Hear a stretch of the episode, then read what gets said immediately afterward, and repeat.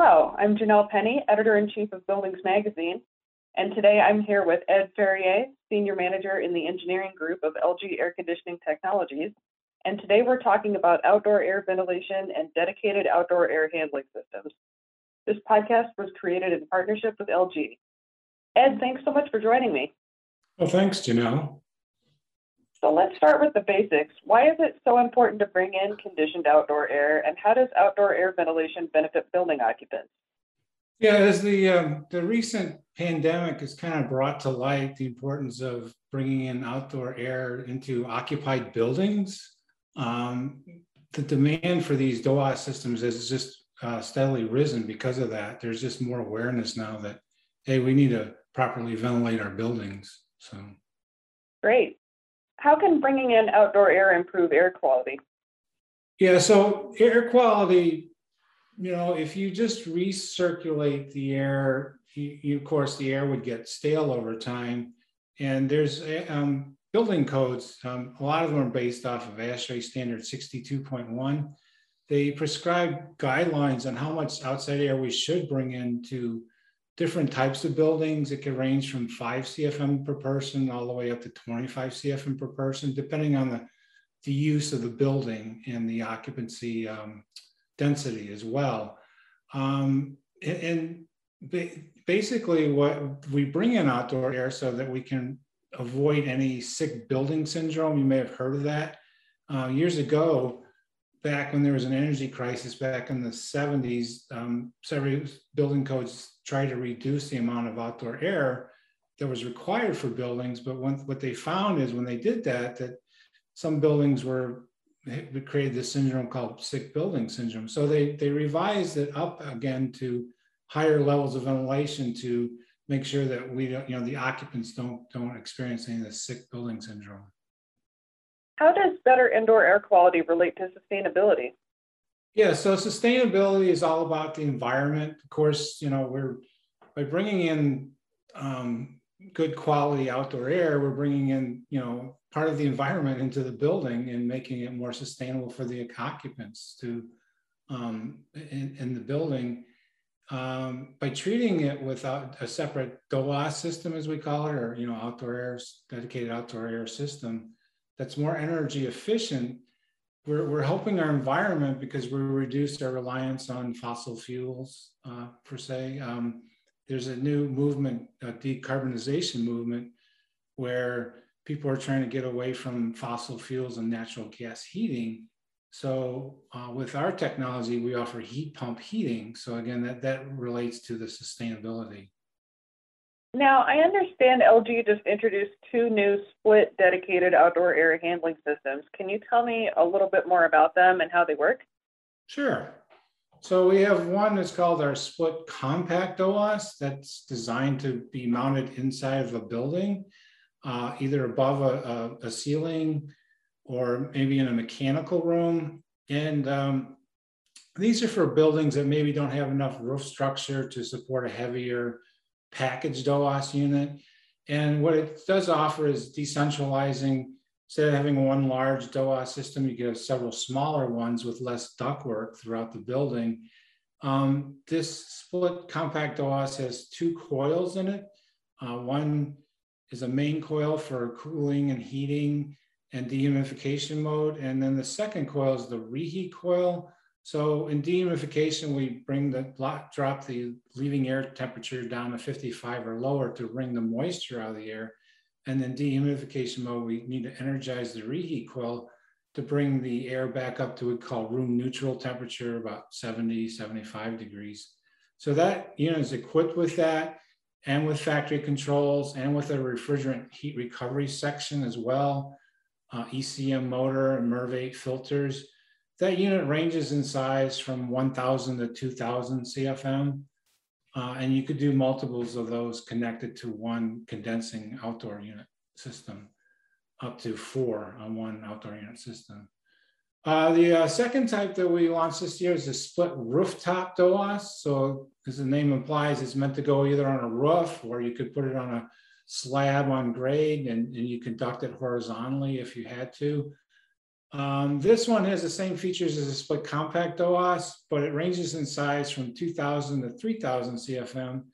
And we add to the energy efficiency by add, adding an energy recovery wheel. So that wheel allows us to pre-treat the outdoor air before it hits our coils and, and lowers the tonnage that we need to treat that amount of outdoor air.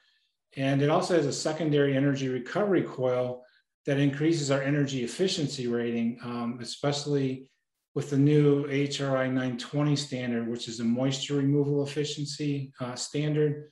Our I is, is called ISMRE uh, rating is much higher with that added coil. How do these two new systems facilitate outdoor air ventilation in buildings? Um, they're a great solution to provide outdoor air. Um, because they're designed to condition the outdoor areas. You know, when you just bring in outdoor air into a building, it's very important that you condition it for to make sure the occupants are comfortable. You don't want to bring in humid, hot outdoor air in the summer or really cold outdoor air in the winter. So that's why we have to heat, dehumidify, or cool that air um, properly. So again, trying to get to that room neutral 70, 75 degrees when we deliver it to the users in the building. And also, the, what, what's neat about these systems is they, they are heat pump. Again, we're not using fossil fuels. So we have a heat pump solution for uh, areas of the country we're noticing where natural gas heating is, is no longer possible. You mentioned the heat pumps. Why is that an important feature and what benefits would that deliver for building managers and also building occupants? Yeah, that's a great question and a good timely one. You know, we've we visited a lot of customers this year, got heard from back from our customers. And as you mentioned, it seems like up in the Northeast and California, certain areas of the country where they're actually banning the use of natural gas heating, um, either because there's lack of infrastructure to support any new buildings for gas heat, or they're just trying to get away from using fossil fuels. And, and so there, there are certain areas of the country where um, heat pump heat is really needed at this point because there's no other solutions without the gas, natural gas heating. So it's important for that. Um, you know, I've also heard that, you know, maybe cer- certain buildings, if you're doing a remodel or replacement, that maybe doesn't have gas to the building, it's just all electric.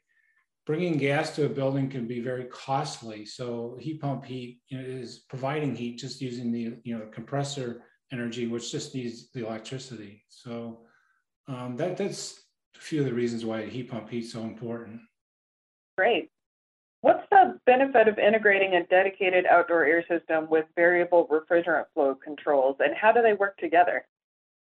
Yeah, so with uh, variable refrigerant controls, like at LG, we you know we, we're very good with inverter compressor technology. That's all our VRF systems use. So inverter compressors are able to uh, speed up or slow down to react to the changing building loads because we know buildings are typically designed for peak load, but they're always, you know, there's not always peak load, there's always partial load. Same with DOA systems. You know, you design your DOA system for that peak hot day or that peak cold day, but you have many days in between where you have partial loads and you don't need that full compressor energy. So by able being able to uh, utilize that inverter compressor, we can save on how much energy we're using because we, we're just dialing it down or dialing it up as needed. So. Now, you mentioned before that one of the new DOAS systems is a rooftop unit and the other one is for indoors, correct? Correct. But where do you see them each being used? Yeah, so the um, split rooftop DOAS is good for maybe, you know, you have a building where the roof structure can't support. Again, the, the packaged DOAS units tend to be very heavy because they have the compressors all part of it. With the split DOAS, we can remotely mount the compressors so the weight's less than, than a package. And maybe you have a situation, maybe you have a metal building roof or just a older building that doesn't have the roof structure to support that weight. So the split rooftop DOAS is a good uh, solution for that. And also we found there's sometimes areas where it's very noise or sound sensitive, like auditoriums and things like that, where they don't want to have a noisy compressor right above the, the uh, audience. So you can move that compressor away from where the um, DOAS unit is and, and, you know reduce the sound for that area. So that's the um, application for the split rooftop DOAS. And then the indoor one, again, what we found is it's nicer maybe sometimes to decentralize instead of having one large DOAS unit with a vertical duct riser down to multiple floors. Those duct risers take up valuable leasable space. They also require some fireproofing. Split compact DOAS can eliminate that need for this vertical riser, freeing up some more leasable space uh, and you know, less duct work because you have smaller systems per, you know, one per floor and you save on the cost of a fire rated shaft as well. So, how can these DOAS units contribute to LEED certification? Yeah, so LEED does have certain points or requirements just for bringing in um, prescribed amounts of outdoor air. So you can meet the minimum LEED requirements for that. But LEED also gives you extra points for energy efficiency ratings, where you can compare your proposed design system uh, versus a baseline system, and you can get many points using these DOAS systems with the energy uh, efficiency ratings we get. Excellent. How do you know whether a DOAS system is a good fit for your building? Are there certain building types that might benefit more than others? Yeah, that's a great question. And, you know, I used to get this too with even with VRF. I guess the answer, I mean, some common buildings that we do is schools, uh, hotels, office buildings, condo buildings uh, where you need corridor, you know, makeup air, restaurants need makeup air. Uh, basically, any building that has an occupant really benefits from a DOAS system. Um, what's really nice about um, a separate DOAS system is you you can um, actually measure how much air is being brought in. You're not, you know, conventional old VAV systems used to mix outdoor air with return air you weren't always guaranteed that you were going to get that outdoor air to the space where you need it, where you can do that with the separate DOAS system. What kind of maintenance do these systems need? Um, they're pretty easy to maintain. Uh, the main um, concern here is to maintain, maintain your filters, um, and that can vary per region. You know, some areas maybe have a lot of cottonwood or uh, particulate in the air, so you may need filter changes more often. Some maybe just need quarterly filter changes. And then maybe yearly too, you want to change, uh, clean your condenser coils. And if you have the energy recovery wheel model, you'll need to uh, maintain that uh, media as well, clean that maybe once a year. Great. Last question. Uh, what are the big takeaways from this podcast that you'd like listeners to remember? Um, I think is you know, as uh, an occupant of a building, just you always want to ask, do, do, you know where your outside air is coming from? You know, it, are you getting the proper amount of outside air? Think it's important for designers to use the local building codes. They do vary, like as I said before, they're based on ASHRAE 90, ASHRAE 62.1. But I know, like you know, certain states like Florida require you to bring in a slight more amount of outside air than to pressurize a building. So different areas of the country have different codes. So make sure you follow your code to get the proper amount of ventilation air that you need to. And another thing to keep in mind is um, many designers right now are, are, are, codes, local codes look at the IEER ratings, which is the um, integrated energy efficiency rating. But that's from an old HRI standard 340 slash 360, which only applies to rooftop units that recirculate air. Um, this newer standard HRI 920 was slowly being adopted and it's been recognized by uh, ASHRAE 90.1 for moisture removal efficiency.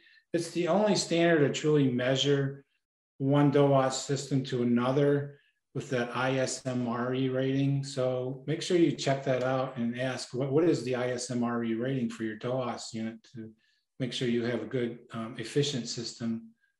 Um, and then finally, you know, it's a good practice just to uh, equip your DOAS equipment with airflow monitors so that you can look on a controller, see what, how much airflow you're actually bringing in from the, to the out, you know, outdoor air and use easy easy to use controllers like LG's got a touchscreen uh, AC smart controller where you can look at both your DOAS and your HVAC system at the same time from one convenient location.